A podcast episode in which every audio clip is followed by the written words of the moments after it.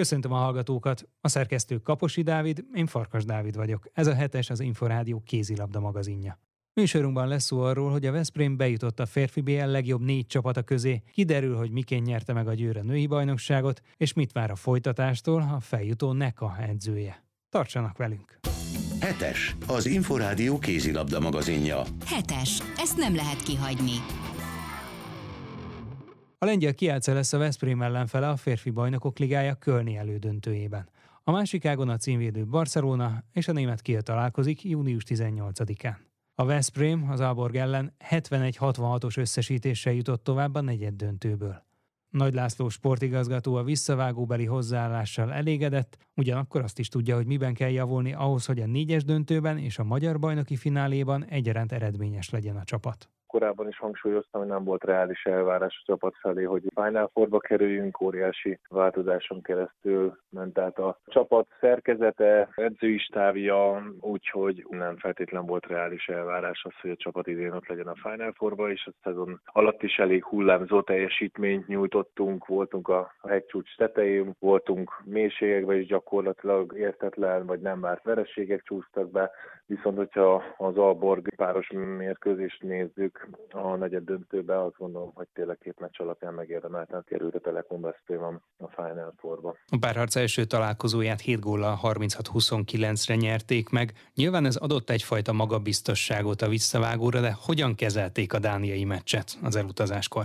Igen, ilyenkor mindig nehéz egy visszavágóra úgy felkészülni fejbe, hogy, hogy ne okozzon problémát. Azért itt is a másik félidő vége fele akadtak némi izgalmak gyakorlatilag, amikor az Aalborg átvette a vezetést, viszont hála Istennek nem tudta már növelni az előnyét, és ez köszönhető annak, hogy az első hét gólos győzelmük, első mérkőzés hét gólos győzelme azért egy akkora löketet, illetve erőt adott a csapatnak, hogy a visszavágót is tudtuk kontrollálni, tudta a csapat kontrollálni, gyakorlatilag jó is játszottunk, hát kimaradtak a helyzetek a másik félidő végén gyakorlatilag, aminek köszönhető, hogy az Aalborg megfordította a meccset, de nyilván ezt, ezt majd a, a jövőben ki kell küszöbölni, illetve koncentráltabban kell kézilabdázni ahhoz, hogy a, ezeket a tiszta helyzeteket is belőjéve a játékosok.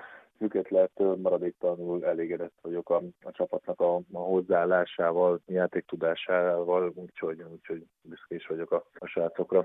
A meccs lefújása után Momir Ilić vezetőedző azt mondta, hogy neki nem tetszett, hogy a vége felé kiengedtek a játékosok, de összességében mennyire érthető ez egy ilyen helyzetben, amikor az első meccset nagyon simán hozzák, és gyakorlatilag negyven-negyvenöt percen keresztül annyira kézben tartották a játékosok ezt a mostani visszavágót is. Nehéz, igen, ezt ugye az Ilić is említette a mérkőzés után, hogy voltak olyan játékrészek, elemek, amivel elégedettek voltunk, most itt mondhatom azt, hogy idegenben lőtt gólok számával, viszont az, hogy ennyi gólt kapjunk, tudjuk, hogy egy szuper csapattól azért az nem feltétlen megengedhető, illetve hogyha a mérkőzéseket szeretnénk nyerni, az, az mindenképpen ezeket csökkenteni kell. Kik voltak a legjobbak a visszavágón a magyar csapatból? Igazából mindenki küzdött és tett hozzá a sikerhez, egy Lékai Máté, aki azt gondolom az első meccse, hogy egy perc lehetőséget nem kapott, ő mindenféleképpen a visszavágó jól jött be. A Nilsson jó játszott, a Ligetváryék jó védekeztek, hogyha fölállt fel ellen beszélünk, ugye, viszont a visszarendeződésünk az nagyon nem úgy sikerült, ahogy terveztük volna. Kapuba is a korán lesznek, nem feltétlen voltak maradandó védései, viszont Cuparának meg nagyon fontos időszakban jöttek védései, ott se voltunk nagyon-nagyon elragadtatva a százalékokba. Alapvetően mindenki hozzátette ez a sikerhez. Mennyire volt egyébként zökkenőmentes a kintartózkodás, a feltételrendszer? Kérdezem ezt már csak azért is, mert az elmúlt években a koronavírus elleni védekezés azért jó néhány sporteseményt vagy ellehetetlenített, vagy pedig úgy nehezített meg, hogy éppen a főszereplők nem nagyon tudták élvezni. Hála Istennek rendben voltunk, a dán körülmények is maximálisan kielégítették az elvárásainkat, úgyhogy, úgyhogy ezzel nem panaszkodtunk. Hátra van még a klubszezonnak a java, ugye június tizennyolcadikán és tizenkilencedikén rendezik Kölnben a Final Fourt, a négyes döntőt, és természetesen még a bajnoki finálé mérkőzéseit is le kell játszani. Tatabánya még otthon, és akkor jöhet a, a finálé a Szeged ellen. Gyakorlatilag igyekszünk hasznosan kitölteni a szezon ezen szakaszát, és hát két fontos megmérettetés még előttünk, mint magyar bajnokság, mint pedig Final Fourt. Azt gondolom, hogy sorrendben jól is mondtam, a sorrendben szeretnénk birodalmas károskodni a magyar bajnokság, illetve Final Four. Ebben a helyzetben nyilván azért a játékosok hozzá vannak szokva a kulcsfontosságú meccsek terheléséhez, de szüksége van-e valamiféle speciális felkészülésre a következő időszakban az elmúlt évek hasonló felkészüléséhez képest? Ugye a csapat sokszor játszott a négyes döntőben, illetve a bajnoki döntős szereplés is rendszeres, tehát nyilván azok a játékosok, akik ehhez hozzá vannak szokva, nem fognak meglepődni, de kell-e ilyenkor akár az edzőistábnak valami újat nyújtani? Nem hinném, nem hinném, hát persze igyekszünk, illetve az edzőistáb igyekszik majd a csapatot a legjobb állapotba hozni a szezon legvégére, a végjátékára, gyakorlatilag ezen dolgoznak a kondi edzővel, mentálisan is, hogy fel legyenek készülve, készülve a játékos, és ennyi, de nem hinném, hogy nagyon el kéne térni a, a régi megszokott dolgoktól. Mekkora lendületet adhat az, hogy azért mégiscsak mindkét sorozatban így összeállt a szezon hajrá előtt a csapat, és azért, ahogy ön is említette, a bé el-ben nem volt elvárás reálisan a négybe kerülés, de hogy ez már megvan. Így van, ilyen sikerek, mint, mint a, a Vádász Kopje legyőzése, Párizsba pontot szerezni, még gyakorlatilag a Magyar Kupa elődöntővel a Szegedet legyőzni, utána a döntőt nagyon magabiztosan a Kisveszprém ellen elvégezve. A Szeged illenti bajnoki sikerünk, az Aalborg elleni továbbjutásunk mindenféleképpen plusz löketet adnak a, a csapatnak, a játékosoknak, önbizalmat adnak, úgyhogy ezen a téren azt gondolom szerencsések vagyunk. Bármibe bele kell ilyenkor nyúlni, kizökkenteni, hogy még inkább tudatosuljon a játékosokban, hogy rendben megvoltak az eddigi sikerek, de most jön a szezonjava, vagy ez annyira természetes, hogy igazából a játékosokat nem kell plusz ingerekkel sokkolni? Szerintem minden játékos tudja, hogy, hogy milyen lehetőség van a kezében, és mindenki nyerni szeretne, és elhiszi magáról, meg a csapattársairól is, hogy, hogy jó formában vannak, akkor nem feltétlenül kellene ilyen külső ingerekkel még, még sokkolni a játékosokat. Közben ugye azért a klubok többsége már a következő idényre is készül. Önnek, mint klubvezetőnek, illetve sportigazgatónak milyen feladatai vannak, és hogyan épül majd a következő szezon? Megépült a Veszprém csapat a kétezer-huszonkettes szezonra. Gyakorlatilag nem hinném, hogy nagyon nagy változások lennének a csapaton belül, illetve a csapat keretében. Úgyhogy a háttérmunka elvégezve a legfontosabb az, hogy most a jelenre koncentráljunk, illetve a mostani szezonra. Nagy Lászlót, a Veszprém sportigazgatóját hallották. Hetes, az Inforádió kézilabda magazinja. Hetes, ezt nem lehet kihagyni. A Győr tizenhatodik alkalommal lett a női bajnokság aranyérmese.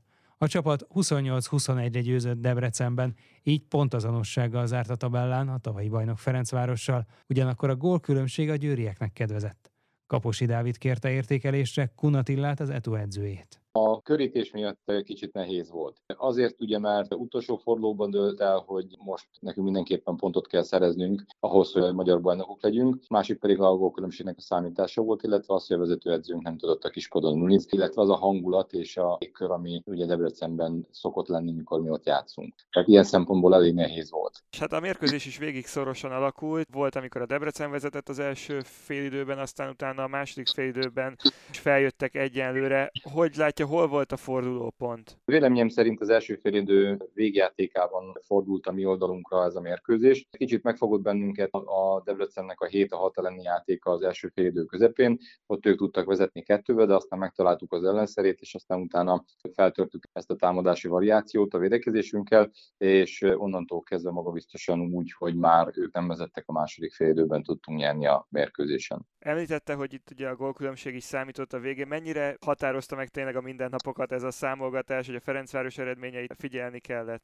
Azt beszéltük meg vezetőedzőnkkel, hogy nem foglalkozunk vele, nekünk mindkét mérkőzésen csak a győzelem volt a legfontosabb, mivel mi jó helyzetben voltunk, és elég magas volt az a gólkülönbség, amivel számolhattunk. Mi kezdtük az építkezésünket teljes mértékben a bé el Final Four-ra, ugye már ezt tudtuk akkor, amikor a Final Four-ba jutásra játszottunk a Bresttel, de egyáltalán nem ez foglalkoztatta a játékosainkat sem, minket a stábot, hanem az, hogy tudjunk építkezni és építsük azt a játékot, amivel a Debrecen ellen, a Magyar Kupa döntőben, illetve a bé el Final Four-ban fogunk majd játszani. Milyen érzés volt Ambros Martint helyettesíteni itt az utolsó mérkőzéseken? Volt részem benne már, amikor az Alba Fehérvár ellen játszottunk, már akkor is furcsa érzés volt, de ugye, hogy kiélezett volt ez a vége a bajnokságnak, így egy kicsit még furcsább volt a helyzet, de nem éreztem rosszul magam a kispadon egyáltalán. Azt a, a munkát, amit egész héten elvégeztünk, azt kellett folytatnom a mérkőzésen és tovább. Az elmúlt hetekhez tartozik az is, hogy Karibrácet gyermekáldás elé néz, és hogy ezért ugye most rá nem számíthatnak. Mennyire kellett emiatt átalakítani a játékot, vagy ez mondjuk csak a rotációba szólt bele? Ez csak a rotációba szólt bele, egyáltalán nem kellett a játékunkat átalakítani, ezt évelejétől kezdve építette az Ambros azt a játékot, ezt mindhárom beálló teljes mértékben elsajátította és tudja is, úgyhogy ilyen szempontból nem volt ez furcsa, már így is terveztük ezt az évet tulajdonképpen, hogy nem tudtuk, hogy mi meddig lesz a Karibrácet velünk. Az első trófea megvan,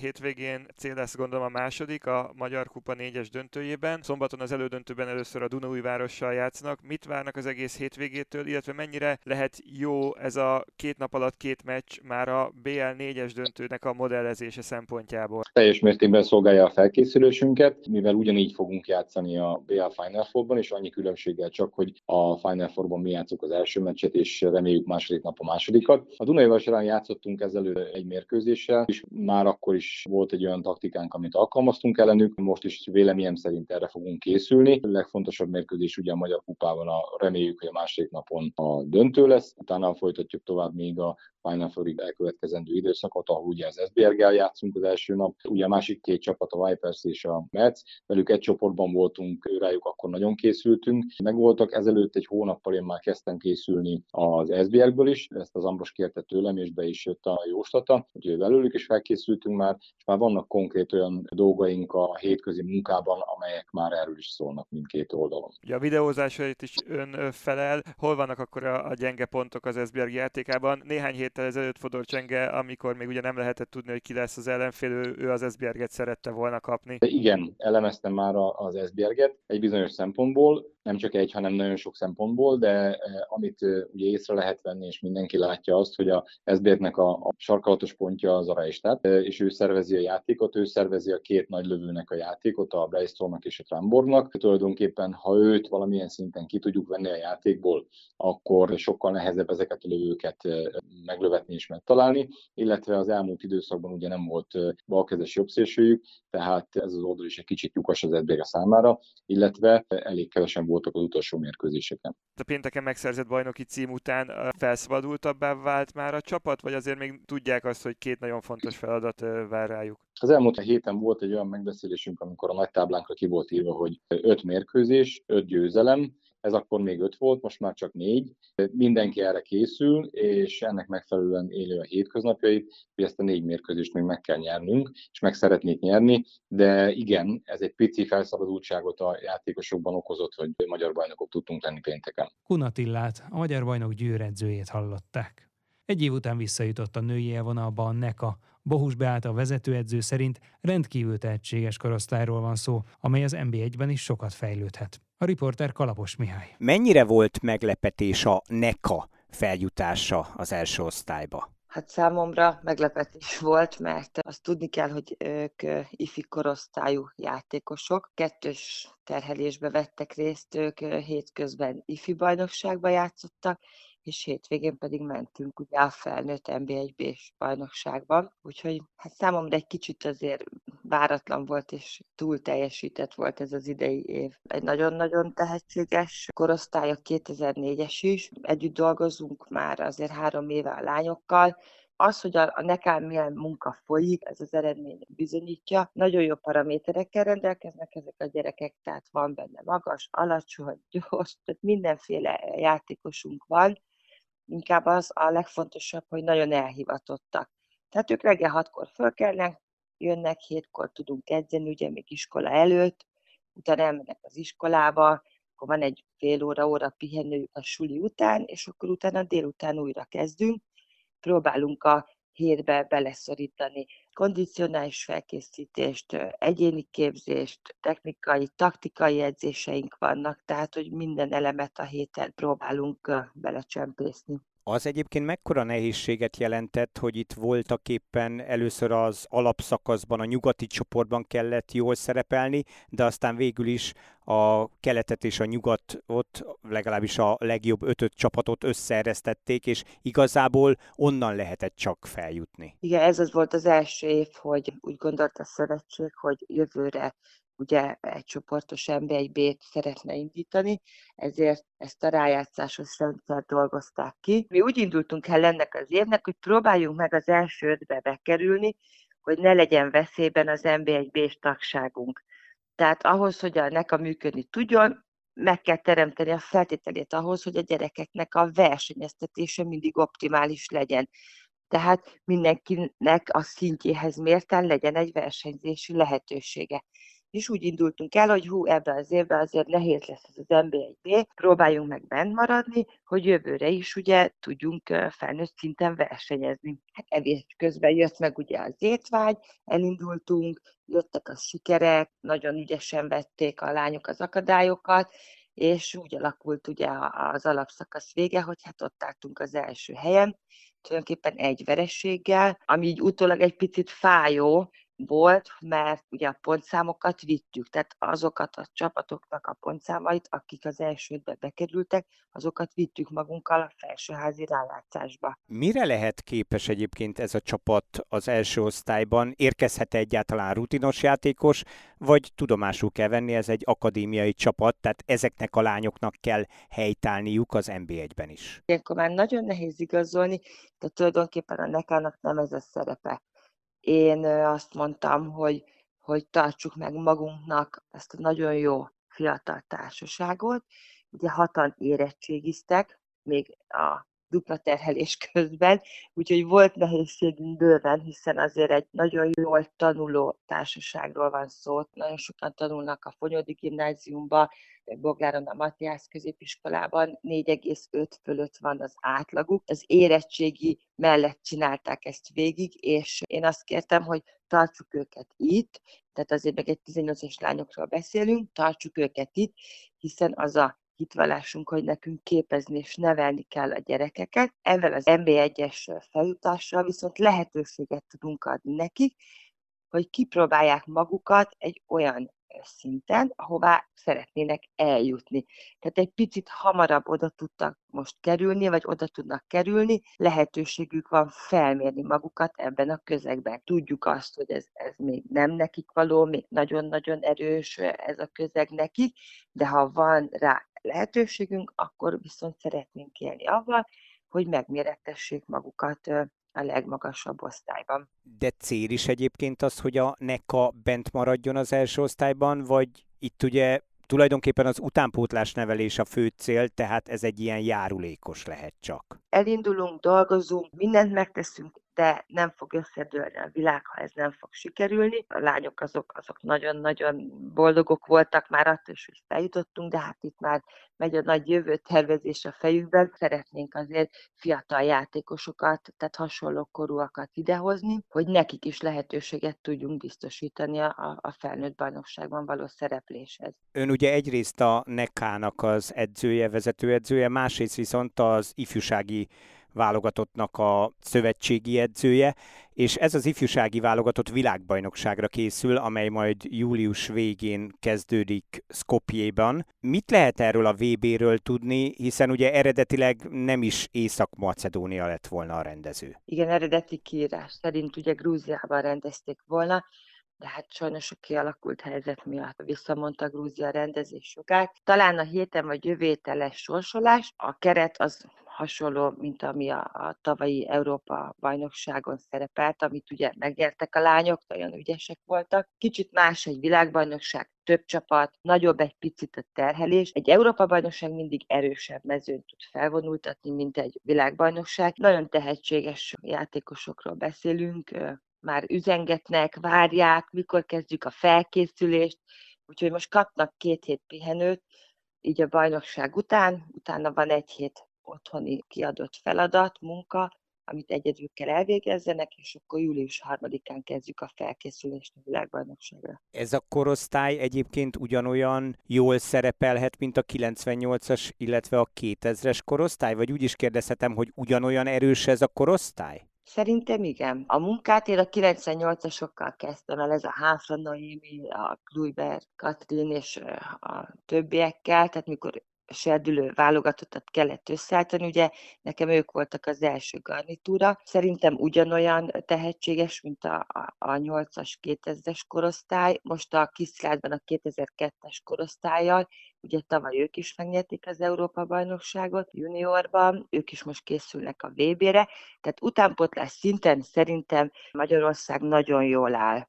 Tehát nem csak az eredményekben, hanem a utánpótlás válogatott eredményekben, hanem ha megnézzük azt, hogy az en bé egyes csapatoknál hány ilyen fiatalkorú játékos van már, akik komoly szerepet kapnak, akkor azt kell mondani, hogy, hogy jól állunk. Ön ugye játékosként világbajnoki ezüstérmes volt kétezer-háromban, de mikor juthat el a magyar női kézilabda arra a szintre köszönhetően a kiváló utánpótlásának, hogy ismét lesz felnőtt vé bé érmünk? Hát ez jó kérdés, sokan feltették már. Volt egy hat-nyolc év, ami, ami kimaradt, tehát egy, egy nyolc évet átölelő korosztályok kiestek, ezért a mostani válogatottban nagyon-nagyon sok a fiatal játékos. Addig, amíg a, a kétezres születésű Vámos Petra kezdőirányító és a kilencvennyolcas Kluiber Háfra és sorolhatnám alkotják a csapatot, borzasztó nehéz egy világversenyen egyenletes, jó teljesítményt nyújtani. Addig, amíg ők nem válnak rutinos játékossá, legalább még egy hat év, addig nagyon-nagyon nehéz lesz világversenyen. Tehát amikor megnézzük norvég válogatottan,